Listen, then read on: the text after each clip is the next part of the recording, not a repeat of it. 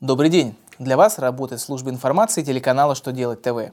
В студии Александр Трифонов. И из этого выпуска вы узнаете, как исчислить НДС, если заказчик не подписал акт выполненных работ, когда начнется амнистия капиталов, насколько будет уменьшена ставка НДС для издателей книг.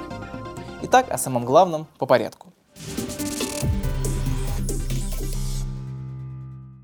В деятельности подрядной организации бывают случаи, когда заказчик отказывается подписать акт сдачи приемки работ, и у бухгалтера возникает вопрос, как быть с НДС.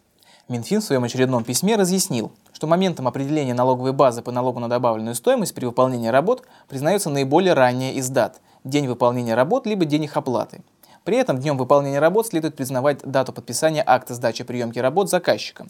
Если же заказчик такой акт не подписал, а подрядчик обратился в суд и выиграл дело, то днем выполнения работ следует считать дату вступления в законную силу решения суда. Депутаты Государственной Думы в третьем чтении одобрили законопроект об амнистии капиталов, после чего документ был передан на рассмотрение в Совет Федерации. В соответствии с законопроектом, все физлицы, имеющие за границей сокрытое от государства имущество, смогут безнаказанно его задекларировать в течение полугода с 1 июля по 31 декабря 2015 года. Напомним, предоставить ряд гарантий, включая освобождение от уголовной, административной и налоговой ответственности в отношении деяний, связанных с приобретением задекларированных объектов имущества или операциями. Так называемая амнистия будет действовать на иностранное имущество, которое появилось у россиян до 1 января 2015 года. Расходы книгоиздателей хотят снизить.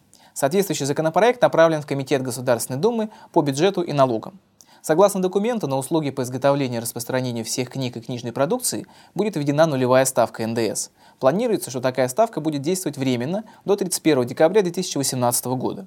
Налоговое послабление получит и электронное издание. Исключение составит только товар на эротическую и оккультно-магическую тематику. Данная мера государственной поддержки рынка книжной продукции значительно уменьшит расходы, а также убытки издательств. И это, в свою очередь, положительно отразится на цене книг и увеличит покупательскую возможность населения, считают законотворцы. На этом у меня вся информация. Благодарю вас за внимание и до новых встреч.